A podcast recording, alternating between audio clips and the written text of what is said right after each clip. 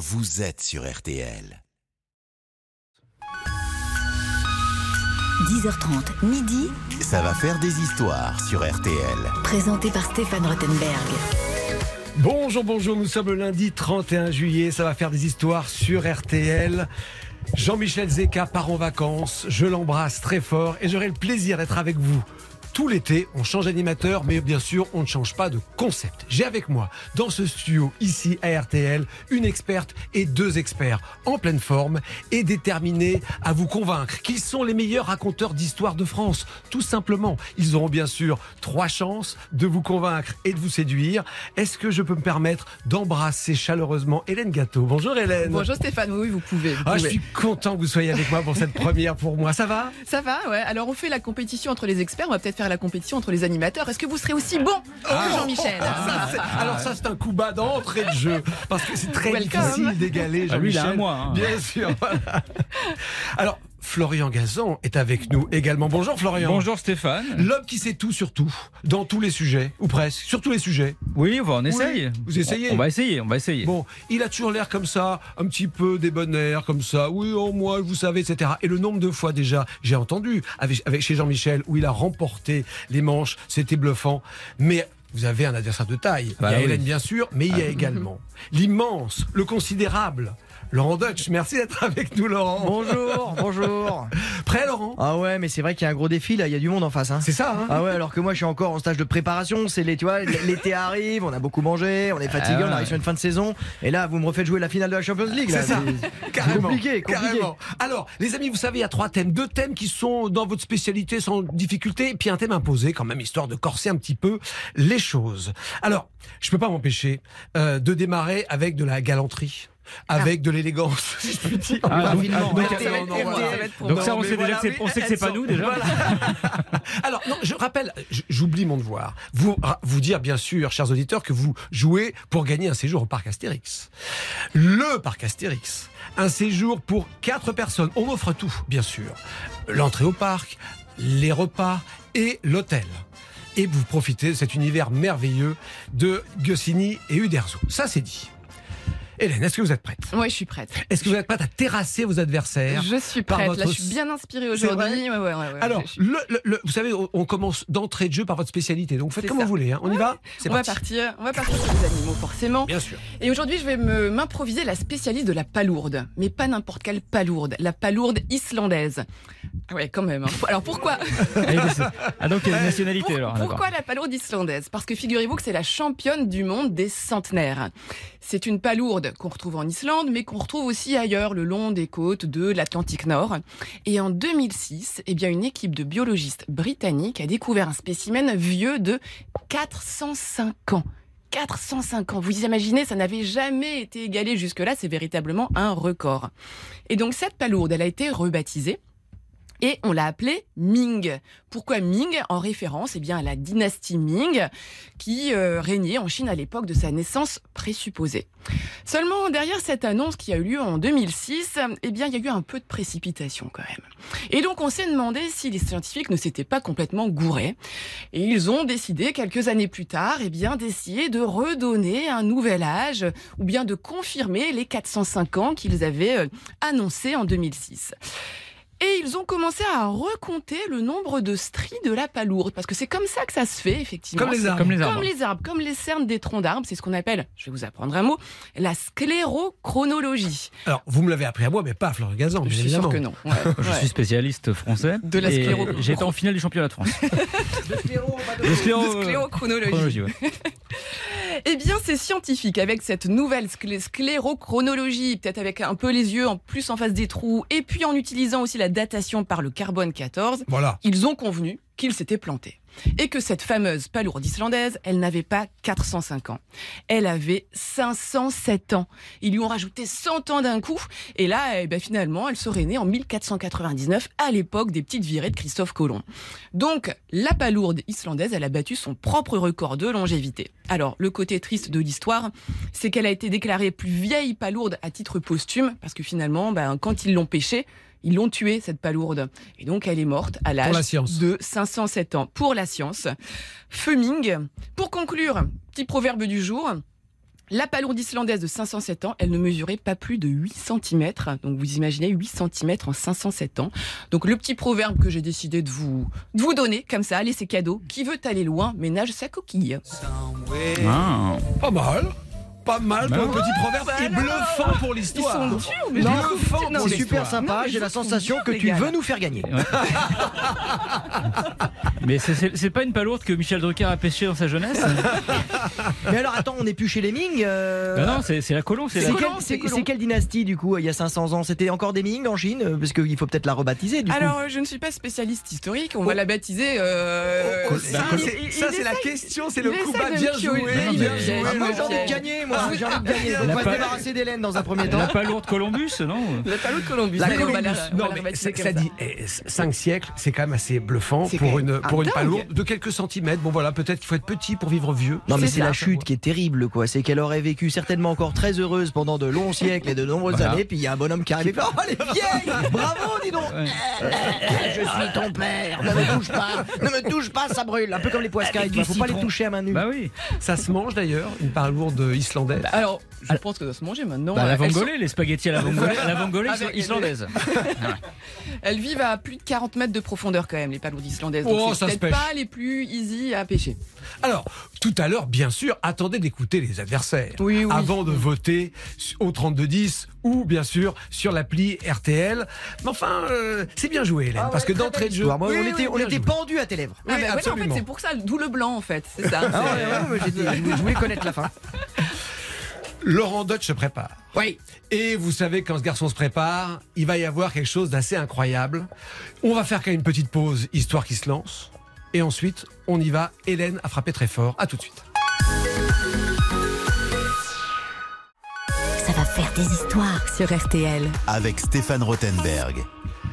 Ah, Hélène a, a- a mis tout le monde d'accord peut-être avec cette histoire. En tous les cas, elle nous a prouvé qu'il fallait être petit pour être vieux, vivre pour vieux. vivre vieux, ce qui était déjà une bonne science. Alors, Eh ben, j'ai mes chances de faire centenaire.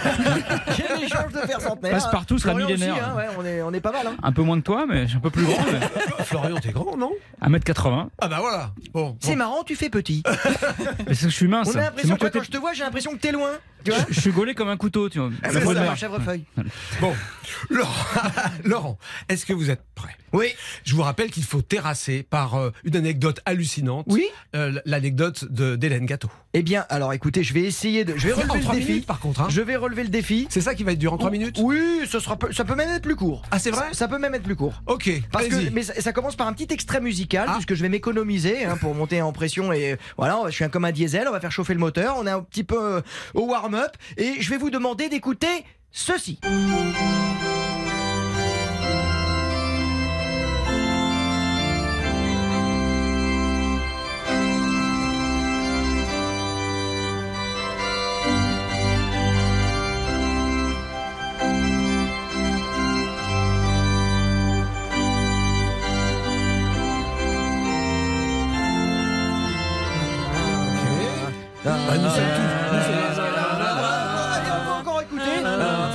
Refrain, on connaît que ça quand on chante dans les matchs de foot.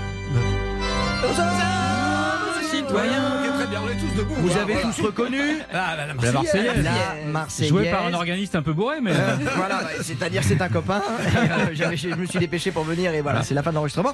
Euh, je vais vous demander euh, l'auteur, euh, compositeur de la musique et du livret. Vous allez tous me dire. Roger de Lille. Roger de Lille, à l'occasion. C'est pas grand chose, mais ça on sait. Voilà, c'est la, la marche des armées du Rhin. Qui, euh, Florian, tu nous la dates? Euh, c'était. euh, oh là là, 92. 92, et Quatre- c'était à Stra- à Strasbourg. Voilà, ça s'est fait à Strasbourg. Il aurait inventé ça, euh, imaginé ça avec son copain Fabre d'Églantine, en plus, euh, à qui on doit aussi le calendrier républicain, hein, Fructidor, euh, Thermidor, euh, non, je t'ai plus. Eh bien, donc ça serait 92. Vous êtes d'accord? C'est votre dernier mot, oui, Jean-Pierre? oui, oui, Allez, oui. Sinon, je prends le coup de fil à un ami, mais. Eh bien, ce que vous venez d'entendre, c'est l'oratorio d'Esther, joué en la cathédrale de Saint-Omer dans le Nord, donc pas du tout à Strasbourg, et pas du tout en 92, mais en 1787. Et on doit ce, ce morceau musical non pas à Rouget de Lille, mais à un monsieur qui s'appelait Jean-Baptiste Grison. Voilà. Ah, tout simplement. Celui qui a fait la viande La viande Rouget de Lille a tout pompé puisqu'on sait de sources sûres, avec ses carnets militaires, qu'il était à Saint-Omer en 1787. Mais non. Donc qu'est-ce qu'il a fait le mec? Il était allé à la messe, hein, sans doute, ou alors voilà, il est allé dans la cathédrale de Saint-Omer, tranquille, pépouze. Il a écouté ça, il a fait, ah bah, c'est joli ça. Nanana, nanana. Oh bah tiens, c'est cool. Et puis il est reparti en sifflotant, et puis il s'est retrouvé dans l'Est, et puis un jour avec l'armée du Rhin, etc. Il s'est dit, oh j'ai un souvenir sympa pour faire une musique un peu comme ça, militaire, martiale, pour donner un peu du courage aux Marseillais et aux fédérés qui allaient chasser le roi des Tuileries le 10 août 92. Oh bah j'ai cette petite musique, si ça vous plaît, on va appeler ça la marche pour l'armée du Rhin. C'est devenu notre Marseillaise, mais pas du tout. Cette Marseillaise, on la doit non pas à Rouget de Lille, euh, ni pour les paroles à Fabre d'Églantine, on la doit à Jean-Baptiste Grison. Et ce sera ma conclusion, la République vous trompe. Moi, je pense qu'il y a ben. uniquement la palourde islandaise qui aurait pu être témoin de cette supercherie. En Elle fait. était déjà là, elle était déjà là. elle était là. Au fond de l'eau. Non mais alors, euh, Rouget de Lille plagiaire, euh, réaction Florian Gazan? Ah, Je suis euh, scotché, je suis sur le cul. Mais il y avait des paroles à l'oratorio Ce Grison, il était parolier ou vous que Non, non, non, compositeur non, le livret, le livret, c'est vraiment, on le doit vraiment à, à Rouget de Lille et peut-être Fabre d'Églantine, mais ça, je pense que c'est aussi euh, euh, quelque chose d'un peu fictionné, d'un peu, Ok, d'un peu il romancé. Parce que moi, je pense mais- que c'est Didier Barbelivien. Je reconnais pas de Didier. Mais non, non, cette anecdote, elle est avérée. Alors vous allez me dire, mais pourquoi il a pas gueulé Grison? C'est ça Pourquoi Ah il a oui, pas il dit était mort. 92 Eh Ouais, c'est à moi ça. eh Ouais, je Ah, Parce voudrais qu'il n'y avait, pas il Twitter. D'abord, et puis surtout, il n'y avait pas de royalties à l'époque, tu vois, donc il Oui. y avait rien à gratter, il y avait rien à gagner, et c'était de coutume. Tous les auteurs, euh, c'est pas qu'ils se pompaient les uns les autres, mais euh, ils faisaient euh, des, des- des prolongements, ils updataient en quelque sorte, ils rajoutaient des extraits. Donc ça n'est pas mal. Et on dit c'est un hommage. C'était, Hein ouais, c'est un feat. Il a fait un feat. Un feat, voilà. Mais non, mais bah, par exemple, regardez dans les- chez les auteurs classiques, on sait à quel point Racine, Molière, Boileau, La Bruyère, ils se sont tous influencés, ils se sont tous, tous auto-stimulés les uns et les autres. Donc finalement, Jean-Baptiste Grison, quand il a entendu ça, il a dit oh, bah, c'est très bien. Voilà. Mais bon, le mec, il est tombé dans pas- l'oubli, quoi. Il est allé avec la palourde, il est à la quarantaine de profondeur, et il fallait qu'on m'attende pour que je le ressorte un peu comme ta palourde. Et moi, j'espère qu'on ne tuera pas sa mémoire à notre Jean-Baptiste Grison. Ah bah déjà, tous les auditeurs d'RTL maintenant le savent, c'est important. Laurent, bravo. Eh ben merci. Oh, je sens qu'il était un peu content de son effet, là, pour le Ah, coup. Moi, je suis pas bien mécontent parce que j'ai vu qu'Hélène est, Hélène est très inquiète. Je la sens un Non, petit pas peu. encore, non, Voilà. non, ça va, j'a- j'attends Florian avec impatience. Oh, et on va se faire terrasser. Oh, non, Regarde, non, il non. arrive le dragon, là, le Non, dragon. non, non, arrêtez. Arrêtez. Bon, pour le coup, c'est bien joué. Je reconnais que là, pour d'entrée de jeu, euh, Laurent s'est chauffé. Paf, la Marseillaise, tout le monde connaît, quelque chose qui concerne tout le monde. Bien joué, c'est fort. Mais Florian Gazan, qui est à côté de moi, comme toujours, il a mis sa main sur le, sur le menton, il a fait genre. C'est parce que j'ai un bouton. D'accord. Il se prépare sans note, sans fiche, rien, comme ça, en impro. Mais il faut une petite pause encore. Vous êtes prêts? Petite pause et on se retrouve après.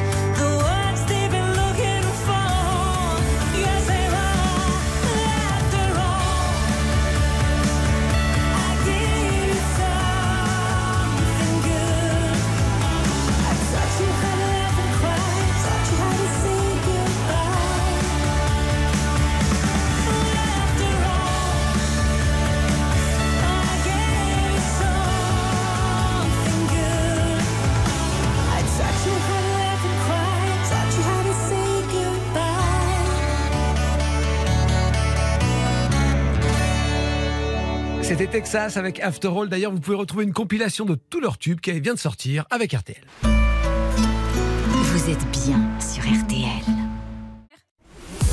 Stéphane Rothenberg sur RTL. Ça va faire des histoires. Nous sommes toujours dans la première manche de Ça va faire des histoires. Hélène et Laurent ont déjà donné quasiment le meilleur d'eux-mêmes. Et ils ont été très bons.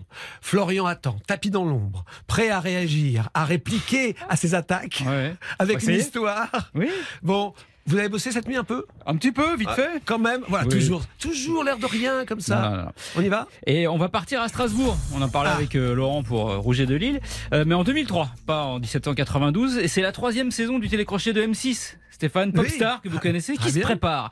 Il y a des castings qui sont organisés dans toute la Matt France. Pokora Ouais, bah, exactement, tu vas voir, notamment à je vais, Strasbourg. je vais spoiler. C'est Matt Pokora qui a été choisi. Il s'appelle Mathieu Tota à l'époque, pas encore M. Pokora ou Matt Pokora. Et là, donc, il y a ce casting. Et là, pendant une pause, il y a le jury qui, sort pour fumer une petite clope. Et remarque un petit blondinet qui se trémousse façon Justin Timberlake. Il est pas là pour faire le casting, il est pas dans la queue, il est juste venu accompagner une copine. Sauf que là, il trouve quand même que le gars, il a un truc, il danse hyper bien. Donc, il lui propose de passer l'audition. Il accepte, Mathieu, sauf qu'il y a un petit problème. Il faut être majeur pour participer à l'émission. On est le 15 juillet 2003 et Mathieu aura 18 ans le 26 septembre suivant. Rater le casting et une chance de faire popstar pour deux mois, c'est hors de question. Donc qu'est-ce qu'il fait? Il décide de tricher sur son âge. Pour ça, il prend sa carte d'identité avec une petite aiguille, il gratte une barre du 9 de son mois de naissance, septembre, pour en faire un 5 comme le mois de mai. Ça lui donne les fameux 18 ans nécessaires. Il photocopier les papiers, tout le monde y voit que du feu. Heureusement, car c'est quand même puni par 3 ans de prison et 45 000 euros d'amende. il, y a, pré- il y a combien de prescriptions? Voilà. Il passe le casting, il remporte Popstar avec Otis et Lionel, le fameux et éphémère groupe Link Up. Mais il finit par se faire griller après sa victoire parce qu'au moment de signer son contrat avec M6, il doit fournir sa carte vitale. Et là, il est en pleine euphorie, il est content, il a gagné, sauf qu'il a oublié qu'elle contient sa vraie date de naissance, la boulette. On se rend compte qu'il a menti sur son âge. Trop tard, il est déjà en train d'enregistrer l'album. La chaîne est coincée, impossible de faire marche arrière. On décide de garder ça secret, museau. C'était il y a 20 ans, il y a prescription. Mais cette histoire d'aiguille prouve que le M de Pokora, c'est aussi celui de Gros Malin. Alors, si je peux me permettre un petit rapport avec ma, ma palourde islandaise, elle, avait triché sur 100 ans quand même. hein, Ah oui. vois, donc, euh, sur- Elle avait, elle avait falsifié sa coquille. ouais. Ah, je ne connaissais pas cette histoire, pourtant c'est une histoire de la maison. Bah. Mais comme quoi le secret était bien gardé à l'époque. Moi, que il m'avait dit qu'il avait avoué le truc euh, juste après. Ah bah, ouais. Euh, faudrait l'appeler. Faut demander à Mathieu. Faut dire. Tu t'es fait gauler ou t'as pris les devants une fois que t'avais gagné? Et c'est vrai qu'en plus, c'est pénalement euh, répréhensible. Ah ouais, complètement, Bon, ouais. pour le casting, à la limite, c'est embêtant, mais euh, légalement, c'est répréhensible. Ah bah il les a un peu coincés et du coup bah voilà ils ont Museau s'était enfermé dans le dans le coffre-fort du grand patron tout là-haut chez Nicolas au dernier étage. Ah, mais toi, t'as les clés. J'ai le code. T'as d'autres dossiers? Il y a des cold cases. Bah, j'ai des dossiers sur le Stéphane notamment. Ouais, voilà. C'est pour ça que je vais gagner aujourd'hui. Oh, bah, vous, eh, vous avez été excellent. Je ne sais pas. On a effectivement des histoires centenaires, on a des histoires multicentenaires et puis une histoire contemporaine. Laquelle vous plaît le plus? Vous savez que vous allez pouvoir voter maintenant. Vous avez quelques minutes, soit sur l'application RTL, soit, sur, soit au 3210. Vous choisissez et juste après ça, je vous donne la tendance des votes. J'ai trouvé ça beau, mon amour, de passer la nuit du dernier jour à rouler des larmes de sel que tu n'es pas mis de dentelle. J'ai trouvé ça beau, mon amour.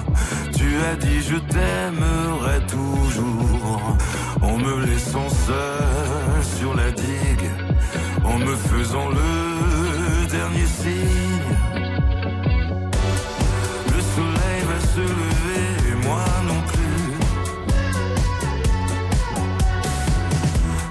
Sont semi-froissés, le roi est demi nu. Oh, le temps va nous déporter dans une oie sans issue. Mais j'ai trouvé de la beauté là où il n'y en a plus. J'ai trouvé ça beau, mon amour, quand le temps autour. Que la nuit d'hiver insolente puis les passants et les passants. J'ai ça beau,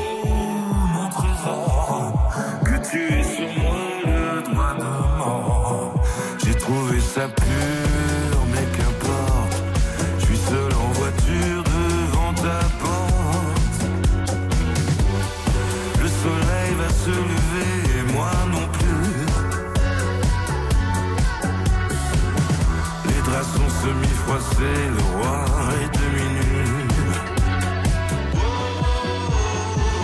Le temps va nous déporter dans une voie sans issue. D'ici à l'éternité, je te verrai jamais plus. Je te verrai plus jamais nu.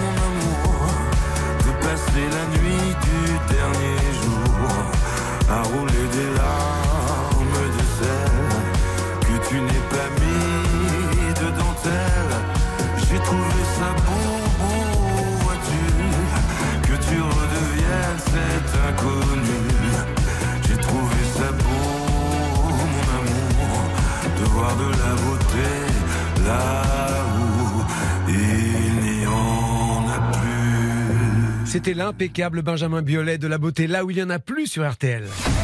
Passons l'été ensemble sur RTL. RTL, vivre ensemble. Stéphane Rothenberg, Ça va faire des histoires sur RTL. Mes trois experts spécialistes et amis du jour ont été excellents, mais vous avez bien évidemment décidé de voter pour votre histoire préférée. Ça nous donne une tendance, il y a encore deux manches derrière, mais forcément psychologiquement, quand on est en tête, c'est toujours intéressant, ça, ça flatte l'orgueil, et puis euh, ça permet éventuellement de euh, Ça choisir... serait bien qu'on mène, Hélène, parce que je- il paraît que Florian Gazan, il a pas de mental. Il a pas de mental. Il est bon, mais il lâche tout. Il lâche tout. Tu vois, comme au ping-pong. À 18, il lâche plus. Il fait plus un point. Bah, que moi, généralement, je pars très vite, ce que dit ma compagne. Oui, mais, c'est ce euh, que- C'est ce que m'a dit ma après, ça femme. ralentit. ouais.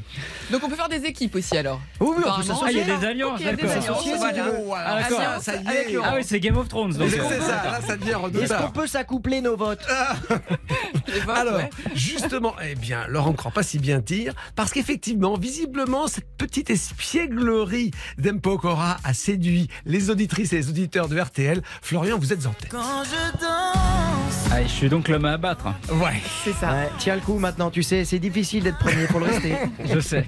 Bon, moi j'ai du lourd après qui arrive. Ouais, tu- ah, voilà. Un truc sur les huîtres.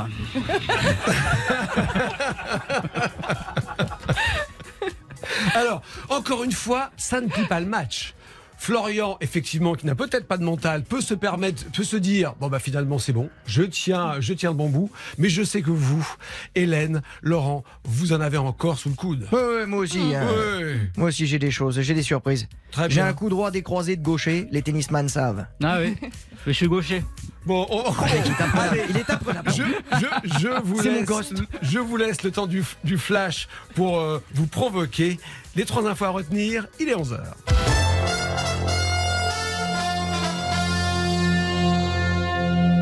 Les infos sur RTL avec Rachel Sadodine. Bonjour Rachel. Bonjour Stéphane, bonjour à tous. Comment un parc d'attractions a-t-il pu se transformer en engin de mort? C'est la question soulevée par le maire de Saint-Maximin. 10h30, midi, ça va faire des histoires sur RTL. présenté par Stéphane Rothenberg. C'est la deuxième manche de Ça va faire des histoires sur RTL. Je suis toujours tellement bien entouré. Hélène Gâteau, Laurent Dodge, Florian Gazan sont avec moi et ça rigole pas. Depuis ce matin, 10h30, pour l'instant, Florian Gazan est en tête, mais Hélène et Laurent sont bien décidés à faire mieux, à passer devant et à être le meilleur raconteur du jour. Alors, pour cette deuxième manche, le thème est imposé, les amis. Ah. Un thème à prendre au sens large. Vous l'adaptez comme vous voulez. Le thème, c'est semences. Oh bah c'est pour moi ça, j'ai repeuplé le Maine-et-Loire. À ce qui, à ce qui paraît. Et t'attaques à un autre département. Ouais. Le Tour de. France de Laurent T'as entendu Dodge. parler du tonnerre le mois dernier Ah ouais. C'était moi. Les éclairs, c'était moi. J'ai fendu une route.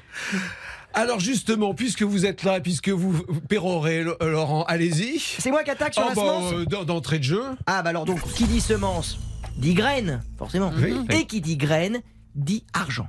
Oui. Je vais vous raconter une petite anecdote justement sur les moyens de payer autrefois au Moyen Âge et vous allez voir que les semences étaient très utiles. Euh, on va pour ça parler des banquiers. Vous savez déjà, tiens, on va parler un peu d'étymologie. Vous savez que pour moi, les mots, ils sont pas arrivés comme ça, de manière brute, inerte, euh, figés, imposés dans notre bouche. Ils ont été euh, euh, madrés, ouvragés, façonnés avec toutes les péripéties que la nature humaine a connues, avec toutes nos aventures, nos promesses, nos espoirs, nos craintes, nos accents, notre oralité. Ils sont nés comme ça, les mots. Ils n'ont pas été inventés par des dictionnaires ou des académiciens. C'est nous, les usagers de la langue, qui les avons fabriqués. J'en veux pour preuve que le mot banque, d'où vient le mot banque? Aucune idée. Alors là, L'étymologie de la banque, ça nous vient des Italiens. Banca.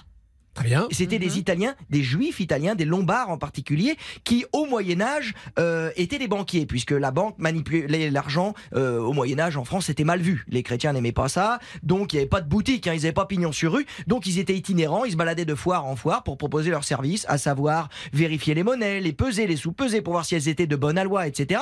Donc notre banquier italien, sur son banc du changeur, il se posait comme ça au milieu de la foule et disait, il installait sa petite balance, son petit trébuchet, son petit équilibre et il vérifiait la qualité des monnaies. Surtout que les Français, notamment Philippe Lebel, étaient balèzes en termes de faux monnayage. On payait donc avec des monnaies. Mais des fois, on n'avait pas d'oseille. On payait comment? Eh bien, on payait avec des semences, on payait avec des graines. Déjà, les Romains, ils avaient inventé le terme salaire. Salaire vient de salarium, le sel. Quand tu pouvais pas payer la légion qui était trop loin dans l'empire, on les payait avec du sel. Et au Moyen Âge, eh bien, on payait aussi avec euh, des épices, pas n'importe quelles épices. euh, la coriandre, le cumin, la cannelle, mais aussi le poivre. Et ce terme d'épices avec lequel on pouvait payer a donné notre monnaie et notre terme pour désigner la monnaie liquide, l'espèce. Oh. Les espèces, ça vient des épices. Comme le salaire vient du sel. Donc en quelque sorte, quand vous êtes à table, si vous avez du sel et du poivre, eh bien au Moyen Âge, vous étiez blindé. Et je finis là-dessus.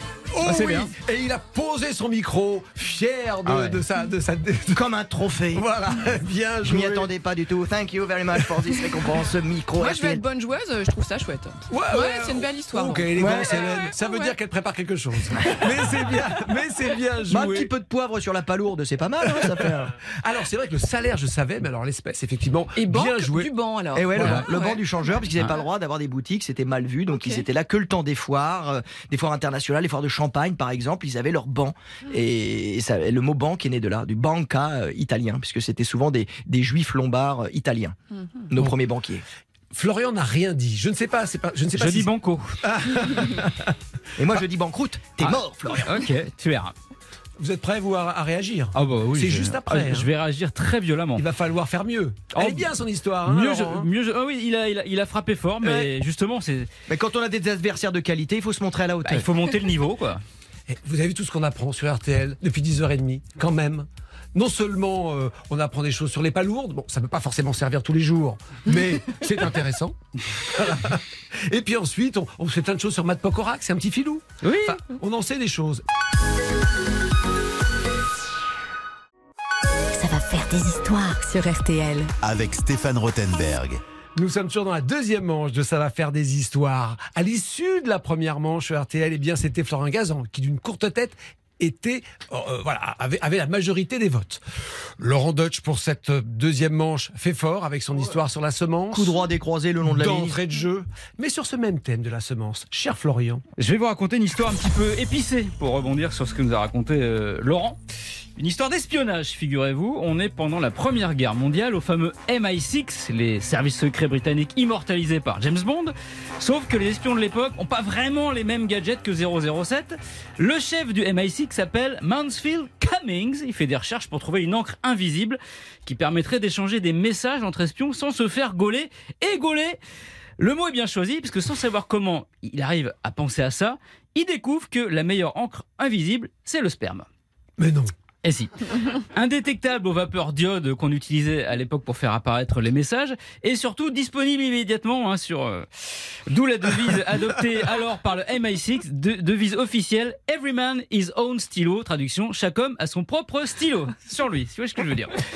Voire un cas de couleur. Et alors les deux cartouches sont dans le caleçon, évidemment. C'est ainsi qu'à partir d'octobre 1915, pour communiquer entre eux, les espions anglais deviennent tous des bandes, James Bond. Mais ça va pas durer longtemps, parce qu'il se trouve que le sperme peut être invisible à à l'œil nu, mais pas au nez. Et on s'aperçoit vite que si l'encre utilisée n'est pas fraîche, C'est du vécu. on s'aperçoit que si l'encre utilisée n'est pas fraîche, mais elle a été stockée, bah, elle dégage une petite odeur. Surtout que les Allemands, en plus, découvrent au bout de quelques mois qu'en exposant les messages écrits ainsi à des rayons ultraviolets, ils apparaissent immédiatement. Branle-bas de combat au MI6, si je puis dire. On abandonne aussi cette méthode particulière et les agents secrets sont priés de remballer leur 00 sexe.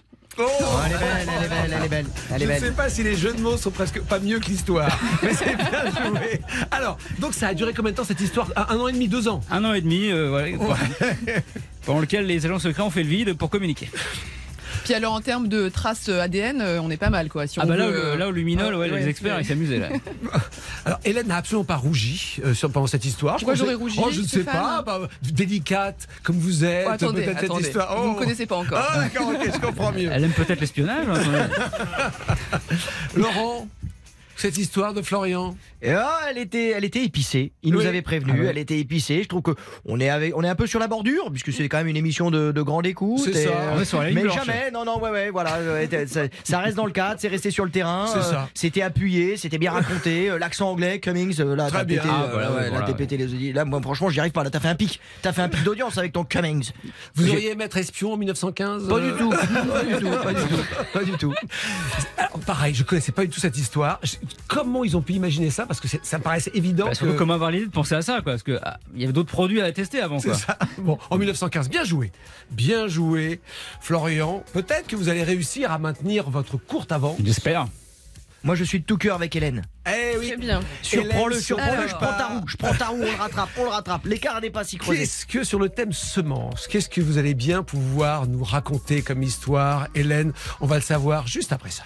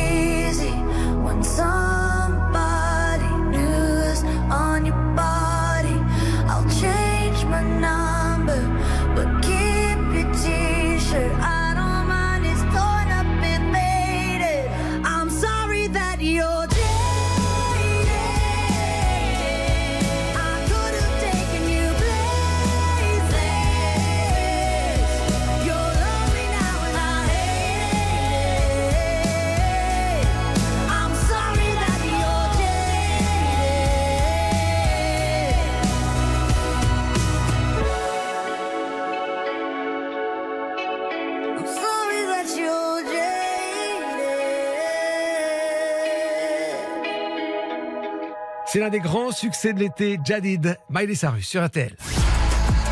Passons l'été ensemble sur RTL. RTL, vivre ensemble. Stéphane Rothenberg sur RTL.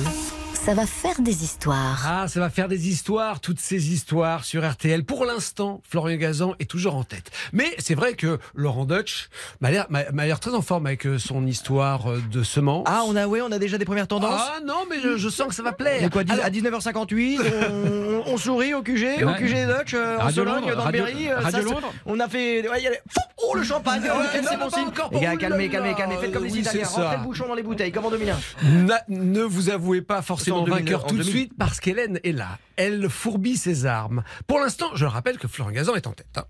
C'était juste ça pour l'instant. Hélène, vous- sur le thème semence, qu'est-ce que le vous thème semence, alors, minutes, que- hein, attention, pas Ce plus. que hein. j'aime bien, c'est que vous pensiez que j'étais un peu prude, peut-être, Stéphane, et que j'allais pas pouvoir justement euh, me donner euh, tout ce que j'ai dans ce thème de la semence. Mais moi, j'ai envie de réhabiliter la réputation du cochon, figurez-vous aujourd'hui, parce que le cochon a longtemps été associé à la luxure. Il en reste aujourd'hui les expressions hein, comme euh, bah, c'est un vieux cochon, faire des cochonneries, euh, ou plus récemment le fameux hashtag balance ton porc. Et ça, c'est particulièrement injuste d'estimer que le cochon est associé à la luxure. En fait, dans les sociétés anciennes, c'était au départ le chien qui était associé à la luxure et à la fornication. Mais au cours du Moyen Âge, eh bien, le chien a un peu redoré son blason et le bouc émissaire, ou plutôt le porc émissaire, c'est devenu le cochon. Eh bien, pourtant, figurez-vous qu'un cochon se comporte bien. Un mâle ou un verra ne va absolument pas monter sur tout ce qui bouge. Ce n'est que lorsqu'une femelle est en chaleur qu'il va daigner s'en approcher. Il va la sentir, il va la renifler, il va lui mettre également des petits coups de groin sur son flanc pour voir si elle est réceptive. Ça. Il va faire quelques petits jets d'urine par-ci nous, par-là. hein, Ouais, le petit jet d'urine, c'est moi ça. Un filet de... un filet... Oh, tu me plais. un filet de bave donc, au coin de la gueule. horrible. Ah, c'est pour ça que je suis pas marié. mais casse-toi là, mais Non, mais c'est pas que c'est bien. j'ai Et alors, et alors, et alors, il va pas la monter, il va vraiment attendre que la femelle s'immobilise. Et une fois qu'elle est immobilisée, eh bien, dans ces cas-là, ça veut dire qu'elle est réceptive et qu'elle accepte l'accouplement. Donc, vous voyez, il y a Quel du gentleman. consentement. Il y a le consentement qui existe chez les cochons. Donc, balance ton porc, c'est absolument faux. Dire que c'est un vieux cochon, c'est absolument faux. En revanche, quelque chose qui est vrai chez les cochons, c'est la fameuse queue en tire-bouchon. Mais Ah. quand je vous parle de la queue en tire-bouchon, je parle pas du prolongement de la colonne vertébrale du cochon. Figurez-vous que le pénis du verra, du cochon ou du porc, appelez-le comme vous voulez, eh bien, il a également une forme de tire-bouchon quand il est en érection. C'est une petite spirale et c'est fait pour s'adapter à l'appareil génital de la femelle truie qui, elle aussi, est en petite spirale. Et en fait, il va aller balancer sa semence jusque dans l'utérus. Figurez-vous, ça reste pas dans le vagin chez les cochons, ça va directement dans l'utérus. Et puis un petit chiffre pour la route, 300 millilitres, équivalent à peu près d'une canette de coca. C'est le volume de l'éjaculat d'un porc. Eh ben voilà, Voilà mon on va histoire. pas très loin dans Voilà les détails. mon histoire de semence. J'ai vu le regard admiratif et envieux Florent Gazan lorsqu'on a parlé de 300 000. Ah bah à tous les niveaux, sur la forme, sur la quantité, là, euh, je m'incline. Non, mais 300 millilitres, tu la noies, la meuf. Non, écoutez les Le amis. cochon, est, le cochon est waterproof. Oh, je sens Hélène. Hélène est assez contente de ses effets là. hein, là, Ouais, non, coup. je bien savais joué. que ça allait. Eh bien, Ça euh, à nouveau, j'ai envie de dire, euh, je bois tes paroles. Hélène, bravo. J'ai Ouais, bah, senti ouais, ouais, ouais, les garçons un peu sonnés Ah ouais, par cette histoire. Chicago, là. Mais attendez, Ah. Stéphane, est-ce que je peux modifier ma troisième anecdote pour euh, rebondir euh, sur Hélène, justement avec le cochon? Tout est possible, tout est possible Voilà, parce je que vais- le prochain thème c'est carte blanche. Ah bah alors carte blanche, je, je, je, Ça je tombe prends bien. la roue, Je- je, je prends la roue. Je Alors, je. Ah, je vais déclarer les votes ouverts pour cette deuxième manche. Sur l'application RTL, sur le 3210, vous votez. Est-ce que vous préférez l'anecdote d'Hélène, celle de Florian ou celle de Laurent? C'est maintenant et je vous donne la tendance juste après ça. Ça va faire des histoires sur RTL. Avec Stéphane Rothenberg. Il est temps que je vous donne les tendances de cette deuxième manche de Ça va faire des histoires. Je vous rappelle qu'à l'issue de la première manche, Florian Gazan était en tête. Bon, et même assez largement. À l'issue de cette deuxième manche, nous avons un changement de leader. Aïe. Laurent Deutsch est Oh passé en tête. We are the champion, my friend. Ouais, bien joué, bien joué. And we Oui, oui, Non, mais c'est bien, c'est bien. Mais alors, je Euh, C'est sais pas que- fini, hein. C'est à la fin Et du bal qu'on paye les musiciens, je te rappelle. C'est la fin de la voile contre, contre les bouses, comme diraient les Sartois. Alors, mais j'ai un regroupement général, je dois reconnaître. Je ne sais pas si je donne les pourcentages. Je les donne, non, ce que je les donne. 36% des votes pour Laurent Deutsch. Département de l'Indre. Bien joué, mais ça compte pas. Et 32% pour Hélène et Florian, à 32% tous les deux. Oh, j'ai un petit 4%. Autant vous dire que c'est pas beaucoup, beaucoup, beaucoup. Attends, et il a que fait un petit trou, 36, là. un président de la France, C'est- pas faux. 20% aujourd'hui. Attends. c'est pas faux. Ah, c'est quoi, On est trois présidents là. Manu, j'arrive. Oui, Alors, on cette- fait un trouble. On fait, un- sur, fait une sur- triplette. sur cette dernière. Alors, donc tu, tu prends, l'alliance, tu prends Brigitte avec toi. Oui. l'alliance Hélène Laurent est, est, est- est finie pour l'instant là pour le coup. euh, Ah, Ah, moi j'ai plus d'amis maintenant. Voilà, j'ai plus d'amis. Ah, tu peux te brosser pour que je parle- partage la breloque. ce Je la garde pour moi la coupe. Ce thème est libre. Vous faites ce que vous voulez. Vous racontez l'histoire que vous voulez dans le domaine que vous voulez, mais vous avez toujours que 3 minutes. Est-ce que je peux rebondir du coup? Est-ce que je peux vous voler la priorité et rebondir sur euh, la, la- la séquence d'avant, sur Hélène, sur le cochon justement, pour vous Feu. raconter un petit peu pourquoi en France le cochon est devenu effectivement, comme tu l'as dit si bien, euh, maudit? J'y vais, j'attaque? C'est parti. Ah, alors écoutez, nous sommes le 13 octobre 1131 dans Paris. Le fils du roi de France, qui s'appelle Philippe, et le roi de France de l'époque s'appelle Louis VI le Gros, eh bien se balade tranquillement avec ses potes dans le marais du côté de la rue François Miron. C'est à peu près au niveau de l'hôtel de ville, tu vois, voilà. Et à cette époque-là, les cochons se promenaient en liberté. Il n'y avait pas d'enclos, il n'y avait pas de sous, voilà, ils se baladaient comme les chiens, comme les chats, comme les poules, ça se baladait, etc.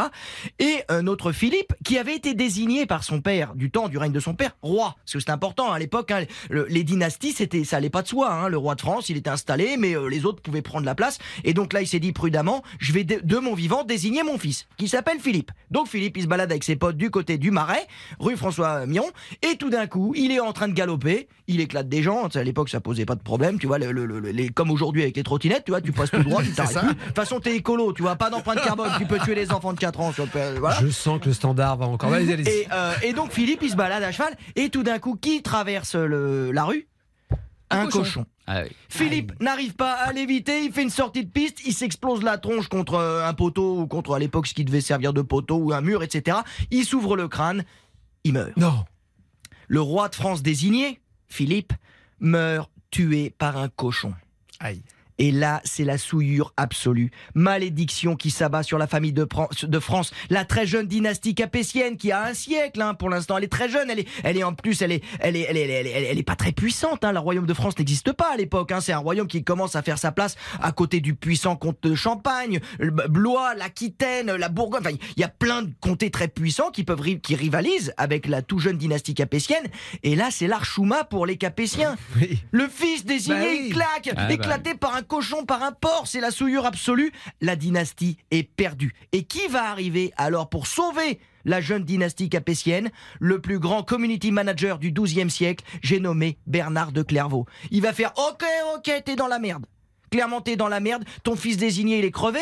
Et celui qui va le remplacer, qui était pas prévu de régner, qui s'appelle Louis, Louis VII le jeune, il est bidon, il est bègue, il bafouille, il sait pas garder sa femme, Aliénor d'Aquitaine. Ah bah oui. Il l'épouse et euh, il arrive pas à lui faire de gamin, tu vois, il arrive pas à lui Ah jeter bah, il a sa Les, tire-bouchon, les lui, hein. 310 millilitres, c'est le cochon qui. Non, c'est moi. La semence, c'est moi. Louis, il est pas capable. Donc on est dans la merde. Et il va dire, ok, t'es tellement pourri, t'es tellement faible, t'es tellement ridicule, t'es pas fait pour régner que en fait, tu symbolises la grâce. La pureté, la virginité, la faiblesse, presque l'enfance, le, côté éternellement gentil, très chrétien. T'es la Vierge, t'es la Vierge Marie, qui est si belle, qui est si pudique, qui est si prude, qui est si voilà, qui immaculée conception quoi. Elle a même pas fait d'enfant elle-même, tu vois. C'est venu comme ça par hasard. Ah bah tiens, j'ai pondu un truc. Voilà, tu vois. C'est alors on s'est dit bah on va t'associer à la Vierge. Et désormais, tu seras sous la protection de la Vierge Marie. Et ainsi s'installe en France le culte marial. Féminin, raffiné, délicat, gentil. On n'est plus comme les blasons à côté, là, les germaniques, les anglais, ils ont tous euh, sur leurs armoiries, ils ont un fauve, ils ont un aigle, ils ont un ours, ils ont un guépard. Non, nous on va prendre les lys, une fleur, léger comme la Vierge. Et on va prendre comme couleur le bleu de France, parce que le bleu de France, c'est le bleu de la Vierge. J'ai un bon, j'ai un gong de fin. Et bien voilà, j'en finis là. Je termine là. Donc, Ah ouais. c'est à cause d'un Et le cochon. cochon, alors Voilà. le cochon, Eh ben, parce que il- a fini comment, cochon a fini Ah bah on l'a en méchoui. Ouais. En méchoui, en méchoui. On attendait que En ça. spirit, en spirit. Il a filé en Ah. spirit. J'étais cochon. pendue à ton Ah oui, je Est-ce qu'il était prioritaire le cochon? Est-ce qu'il arrivait par la droite? Eh, Écoute, on n'a pas le souvenir, on n'a D'accord. on n'a pas, on Non, n'a mais pas, je- on va demander. J'aimerais que euh, tu sois précis, Laurent. Alors écoute, avec la vidéosurveillance, mais à l'époque elle existait déjà. on va vérifier. Merci. Bon, réaction, mes amis, de cette histoire euh, fracassante euh, de, Laurent Deutsch Hélène Eh ben, moi, je, je suis contente de voir en tout cas euh, qu'on explique un peu mieux le pourquoi du comment le cochon est devenu un animal maudit. Ah ouais. voilà. Comme ça. euh, Voilà, et puis moi je vais reprendre du jambon à Bien joué, Laurent. Mais vous savez, vous avez pris un risque en décidant de commencer. Parce que forcément, derrière, vaut mieux peut-être enchaîner, être capable de réagir. On va voir ce que Hélène et Florian ont à nous raconter. Mais bien sûr, tout ça, c'est juste après ça.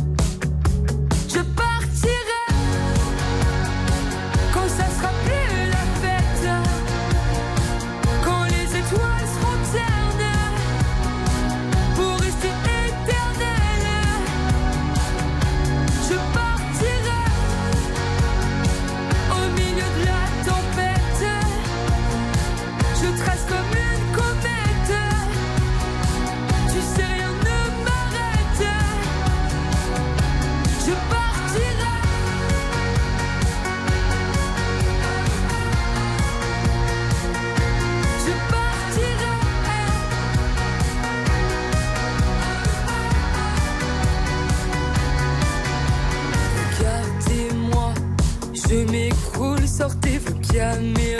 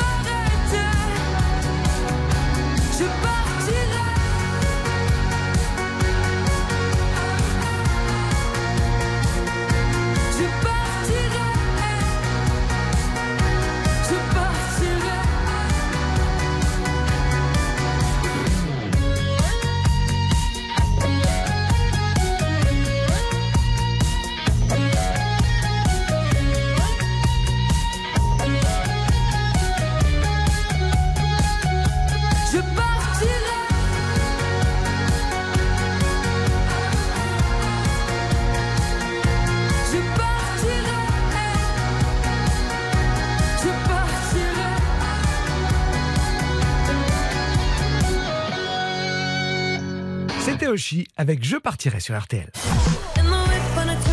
Passez un bel été sur RTL. RTL, vivre ensemble.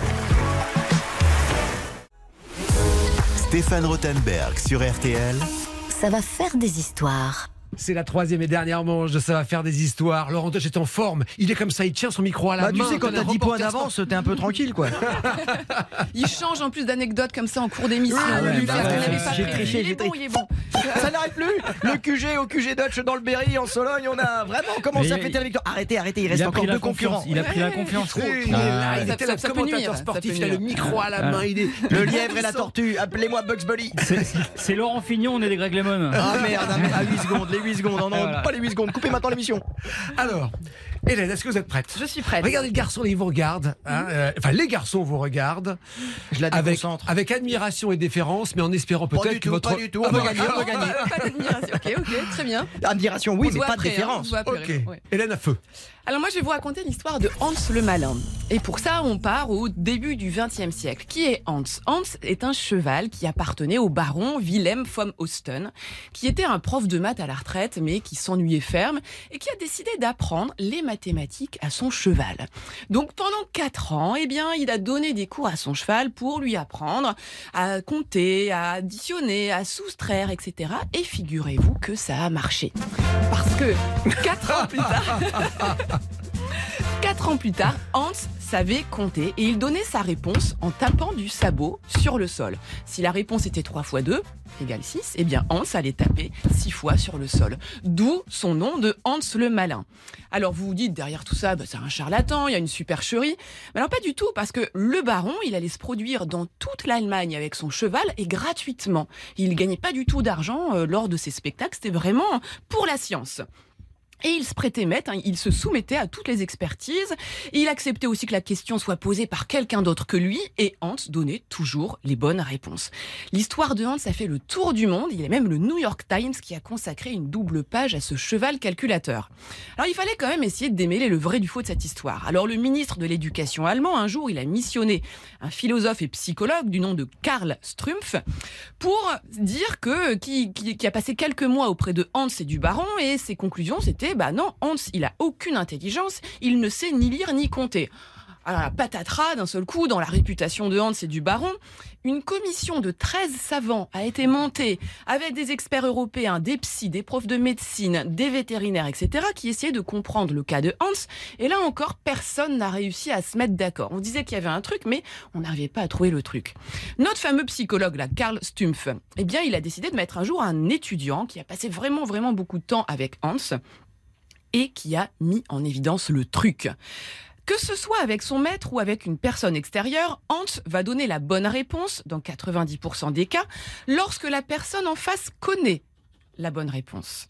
En revanche, si la personne en face ne connaît pas la bonne réponse, eh bien Hans est également incapable de donner la bonne réponse. Donc je ne sais pas si vous voyez où je veux en venir. En fait, ce qui se passe, c'est que Hans, il avait appris à décoder les signaux du visage ou de la posture de quelqu'un, par exemple 3 fois 2, 6. Donc le cheval tape une fois, deux fois, trois fois, quatre fois, cinq fois, puis là, qu'est-ce que vous faites? Bah, vous vous crispez un petit peu, vous clignez des yeux, vous vous dites, faut qu'il s'arrête là, c'est le sixième, faut qu'il s'arrête là, le cheval.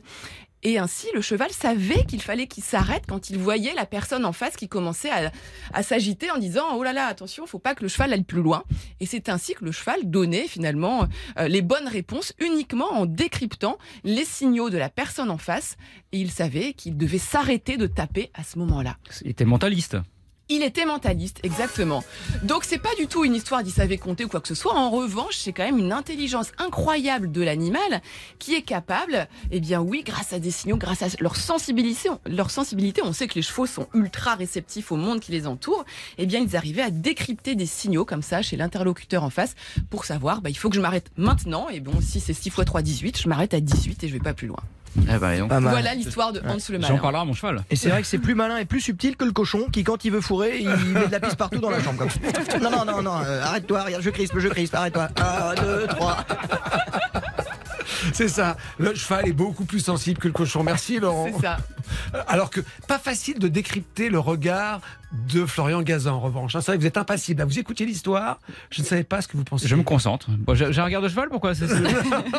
Pas du tout. Bon. Mais vous avez été séduit par cette histoire? J'avoue, c'est assez bluffant quand même de, de cette histoire de cheval euh, mentaliste. Là. Et ça a duré des années hein, quand même. Mais des années, euh, ils ont cru que Hans le malin savait compter. Du coup, si on va voir les, les chevaux à l'hippodrome, ils peuvent nous donner le tiercé dans l'ordre. En fait.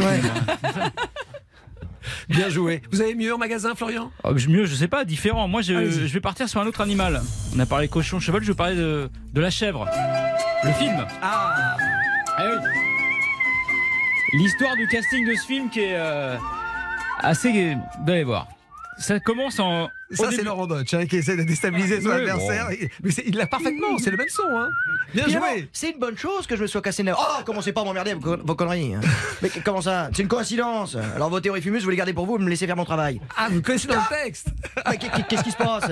Monsieur Benz a pourtant bien précisé les rôles. Je mène l'enquête et vous êtes mon assistant. Alors ne m'obligez pas à lui téléphoner. Vous avez arrêté mon chrono parce qu'il est en train de. Vrai, c'est juste. Bon, Ça va être dur. Donc, bref, on est au début des années 80. Francis Weber décide de tourner La Chair. Il sort du semi-échec de son premier film, Le Jouet, déjà avec Pierre Richard. Donc, peut-être par superstition, il décide de pas faire appel à lui, ni d'ailleurs à Depardieu, qui n'a jamais encore fait de film comique. Francis Weber veut en fait Lino Ventura pour interpréter Campana, le détective macho, au coup de poing facile que nous a fait brillamment Laurent. Ça marche sur le papier. hein. Voilà, il sait qu'il est très très chiant sur un tournage, Lino Ventura, il a travaillé avec lui sur L'Emmerdeur, qui bien son nom, mais pas de doute, c'est le meilleur pour le rôle. Donc voilà, euh, Ventura reçoit le scénario, il le lit, il accepte. Il est OK pour faire la chèvre, mais à une condition non négociable, que pour jouer Perrin, en face de lui, ce ne soit pas celui qu'a choisi Francis Weber à l'époque, Jacques Villeray. Donc, bah, euh, Francis Weber prend son téléphone, il annonce à, Jacques Villeray qu'il est pris pour le film, puis il dit bah non, bah il va pas le faire. Ça leur vaudra quand même 20 ans de fâcherie aux deux, jusqu'au dîner de con, avec euh, 9 millions d'entrées, ce qui serait une bonne raison de se réconcilier, mais enfin il y a une grosse fâcherie à cause de Lino Ventura. Donc, on a Lino Ventura pour faire Campana, il manque le rôle euh, comique. Donc, du coup, qu'est-ce qu'il fait euh, Francis Weber? Bah, Il propose le rôle finalement à Pierre Richard, quand même, qu'il avait fait tourner le jouet. Choix validé par Lino Ventura, c'est bon, la chèvre est sur les rails, on va voir Pierre Richard, Lino Ventura. Sauf que juste avant le tournage, nouveau rebondissement, Lino Ventura se retire soudainement du projet. Alors là, on comprend pas ce qui se passe. Il prétexte que son cachet n'est finalement pas assez important, une histoire d'argent. En fait, comme Jean Gabin qui se méfie un petit peu de tourner avec lui de Funès, il avait peur que Pierre Richard avec ses gaffes et ses gags lui vole la vedette. Donc Lino Ventura est dehors. Le futur Perrin Pierre Richard suggère qu'on prenne Depardieu pour reprendre le rôle de Campana, c'est validé, et la suite on la connaît, la naissance d'un duo de comédie triplement culte, hein, La Chèvre, puis Les Compères et enfin Les Fugitifs. Trois bonnes raisons d'oublier pour Francis Weber la genèse de ce film numéro un au box-office en 81 qui a pourtant failli vraiment le rendre chèvre. Joué. On peut avoir un autre extrait euh, de la chèvre, Dash Ah, attends, il y, en a- il y en a plein, il y en a plein. Attends, Vous avez de l'eau chaude, vous? Quoi? Ah, J'ai pas d'eau chaude. Ah non, moi j'ai de l'eau chaude. Des- Alors, euh, pour en revenir à la petite Benz, euh, excusez-moi, Campana, mais euh, C'est fou ça. je crois que je lui plais. Oui, vous lui plaisez, effectivement, ouais. 50. Comment? 50 Mais comment, ça? C'est une pute Alors vous allez la voir, vous lui dites 50 et dans 5 minutes vous vous retrouvez dans votre chambre avec elle. Vous m'étonnez. Allez-y. Mais il va continuer. C'est moi qui vous les donne si ça marche pas. Cling, cling, cling, cling. Paf bon, pour en revenir euh, avec la petite Benz, euh, vous l'avez fait exprès? Quoi? Vous l'avez fait exprès? Mais non, pas du tout, mais c'est une pute N'importe quel mec va, lui va la voir, lui propose 50 et, et elle monte. N'importe quel mec, mais pas vous Ah bon, et pourquoi pas moi? Je sais pas. Pourquoi vous pétez le nez à Orly? Hein? Pourquoi c'est dans votre chambre qu'il n'y a pas d'eau chaude? Hein? Pourquoi Excusez-moi. C'est vous qui avez traité ma copine de pute tous les acteurs, mais non, mais non, calmons-nous, calmons-nous, personne n'a traité personne de pute. Ah si, il a même dit qu'elle valait 30 dollars. Non, 50 Ah, il va nous faire tout le. Bravo. C'est un film culte. Eh, euh, moi j'ai juste Peso, C'est le plus grand film de Pesos. tous les temps, c'est le plus grand couple de tous les temps. Gérard Depardieu, Pierre Richard. Je suis amoureux d'eux. Moi, je les- Pour moi, Gérard Depardieu et Pierre Richard, c'est le plus gros couple de tous les temps. C'est les- c'est extraordinaire. C'est voilà, j'ai une admiration sans borne pour eux. Et pourtant, j'en ai déroulé du câble. J'en ai vu des acteurs. Alors je rappelle bien sûr que le dialogue de la chèvre ne compte pas dans les histoires. euh, Ah sur si lesquelles- si, moi je trouve que ça- euh, j'ai envie qu'on les intègre. Je trouve que ça magnifie mon Ah non, récit. mais merci Florian pour cette anecdote. Moi, je la connaissais pas. Je connaissais pas cette anecdote-là. Je connais pas, c'est pas ce côté un peu pragmatique et précis de Lino Ventura. C'est, c'est pas que ça, ça donne une- un petit, euh, un petit nuage dans son ciel bleu, mais euh, Ouais, voilà. mais peu, ouais, en ouais. tout cas, euh, en tout cas, merci pour cette anecdote parce que moi, ça nourrit euh, mon panthéon et, et ce film-là qui est tout en haut et au sommet. Donc, merci pour ça. My pleasure. Et en tout euh, cas, tu, tu, tu, tu, es, tu es le spécialiste des destins. Destin de Matt Pokora Oui. tout à l'heure avec son aiguille, Oui. la destin de Pierre Richard et, et, et Gérard Depardieu. Oui, moi je suis dans l'histoire immédiate, hein, Ouais. on a compris. Bah oui. Ils commencent tous à être fair play là, je sais pas ce qui se passe, ça m'inquiète un petit peu. non, parce que je vais vous super, laisser. bravo. Bravo. Je vais vous laisser, chers adversaires de qualité, il n'y a pas de match au tennis. Bien. Passons au vote, passons au vote. L'appli RTL. Heureusement qu'il y a Florian et Hélène parce que sinon c'est franc Gibraltar, tu vois, tu te fais chier quoi. Il y avait des mecs à la hauteur en face. Très bien. 3210 l'appli RTL pour choisir le meilleur raconteur d'histoire. Le verdict juste après ça.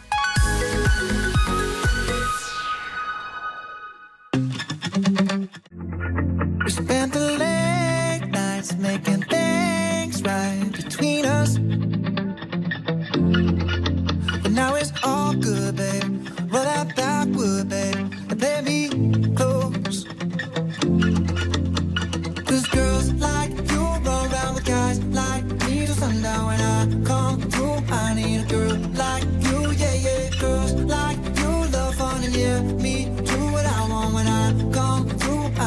girl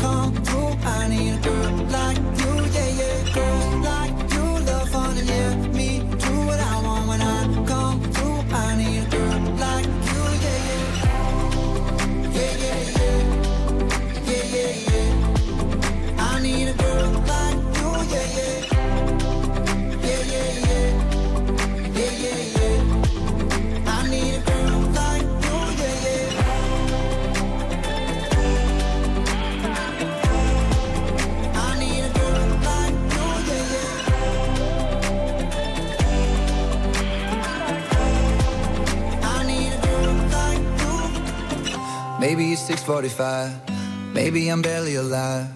Maybe you're taking my shit for the last time. Yeah.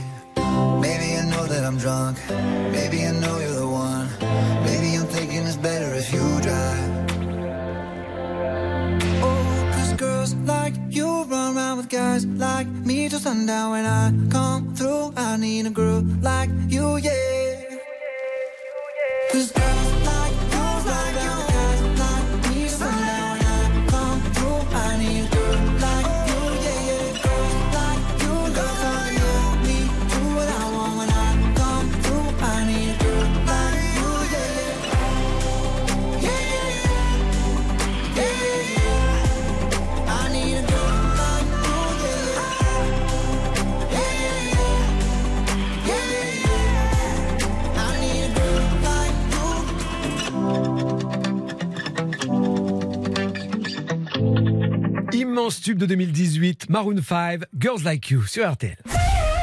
Passez un bel été sur RTL.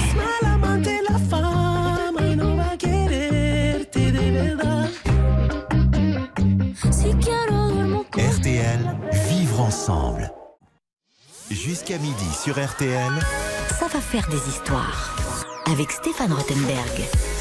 C'est le moment du verdict de l'épisode d'aujourd'hui. Ça va faire des histoires pendant la pause. Laurent Dutch continuait à nous faire les dialogues de la chèvre. hein. On avait quasiment tout le film. Il a attaqué les fugitifs et les coupeurs. et là, si vous avez un peu de temps, il vous fait, il vous fait Titanic. Regarde, regarde, monsieur Nabib, aussi on dirait un soleil. Là. Alors, mais pendant ce temps-là, vous avez tous voté, bien évidemment. Et j'ai le résultat avec moi. Alors, pour le coup, autant ça a été serré euh, tout le long, il y a un petit changement sur la fin. Et la victoire, on va dire, est un peu plus large qu'éventuellement il y a eu sur certains autres épisodes euh, la, semaine, la semaine dernière avec Jean-Michel. Le vainqueur aujourd'hui, c'est Laurent Dutch. Bravo. Bravo Laurent, bien joué. Je respecte le choix des électeurs. Je ne sais pas Mais si la chèvre a joué. C'est uniquement grâce à la chèvre. Ah, la chèvre, possible. Merci, Parce Florian, parce que tu avant, t'étais vraiment au fond du saut. Vous moi, m'avez inspiré en fait. C'est une victoire collective, c'est C'est grâce collégial. au cochon. Donc, si j'avais pas raconté mon histoire de cochon, tu n'aurais pas changé ton anecdote, Bravo, tu n'aurais pas gagné. Donc, tu me dois la victoire. Et j'avais envie. Et je crois que parce que j'ai vu des belles histoires, j'ai eu envie de vous plaire et de me surpasser pour vous. Oh, voilà, ça D'accord, c'est donc c'est l'école des fans. Hein. Tout le monde repart avec un cadeau. D'accord. Alors, nous avons tiré au sort un auditeur qui a voté pour Laurent Dutch. Nous, nous allons l'appeler et je vais vous laisser, Laurent, le soin de lui annoncer la bonne nouvelle. Oui. Cette, vi- cette- ce gain, voilà. Il s'appelle Mathieu, il a 32 ans. Et il doit être de ta famille. Il a dit Chartres. Oui, Mathieu? Oui, bonjour. Oui, bonjour, c'est euh, Laurent Dutch sur RTL. Ah, bonjour Laurent. Eh ben écoutez, je vous appelais pour vous féliciter euh, de m'avoir euh, sélectionné, puisque c'est moi qui ai gagné. Et donc, euh, on part tous les deux au parc Astérix. Et vous venez avec moi? Eh ben je viens, je viens. Ah, c'est super. Préparez-vous parce qu'il connaît. Vous avez, vous avez 6 heures pour écouter effectivement les dialogues par cœur de la chèvre, des fugitifs et tout ça. Oui, parce en faisant que- la queue au manège. Voilà. Il y a de quoi On faire. va se faire goût du Rix, on va tout faire, vous allez voir, il y a des, On va se régaler, ça va être il y a super. des manèges incroyables, il y a des grosses, il y a des- c'est un parc d'attractions extraordinaire, hein, le parc Astérix. J'ai eu Extraordinaire. l'occasion d'y aller à plusieurs reprises et vraiment, c'est un parc fantastique hein, avec un peu plus d'émotions fortes que à Disney par exemple, mais où ils sont en train aussi de rajouter une dimension féerique, fantasmagorique. Voilà, c'est- je trouve que c'est ce qui manquait un petit peu au départ au parc Astérix et ils se sont réajustés euh, et maintenant on est vraiment dans un voyage. Il y en a pour tous les goûts, pour tous les âges. Alors qu'avant c'était un peu plus euh, sensation forte. Maintenant c'est tout le monde est heureux. Et moi qui ai un petit peu peur dans les manèges, eh ben, je serais mieux. Je vous attendrai Ah, en bas. Voilà, c'est voilà qui est bien. T'es de- t'es devenu actionnaire. c'est possible. C'est c'est payé combien ça? Moi aussi, je veux le faire. ça, parce que J'ai l'impression de voir une plaquette. Mathieu, Mathieu, donc vous gagnez euh, l'hôtel, les repas, l'accès au parc pour 4 personnes. Et en plus, je vous rappelle que pendant le mois d'août, le parc ferme ses portes à 22h. Mathieu, je peux également vous offrir 200 euros de bons d'achat sur, le- sur le site spartou.com pour refaire votre garde-robe, par exemple. Vous en faites ce que vous voulez.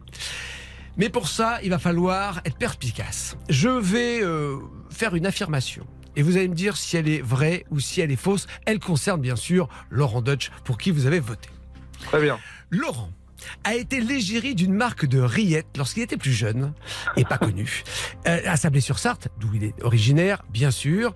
Alors, euh, à votre avis, est-ce que c'est vrai? Le jeune Laurent Dutch, petit enfant, à l'époque où il n'était pas encore la star qu'il est aujourd'hui, a été l'égérie des rillettes de sa région. Vrai ou faux? Ah, je, je vais suivre mon instinct, ça me ferait beaucoup rire. Je vais dire que oui, en effet, il a été cet, ég- cet égérie.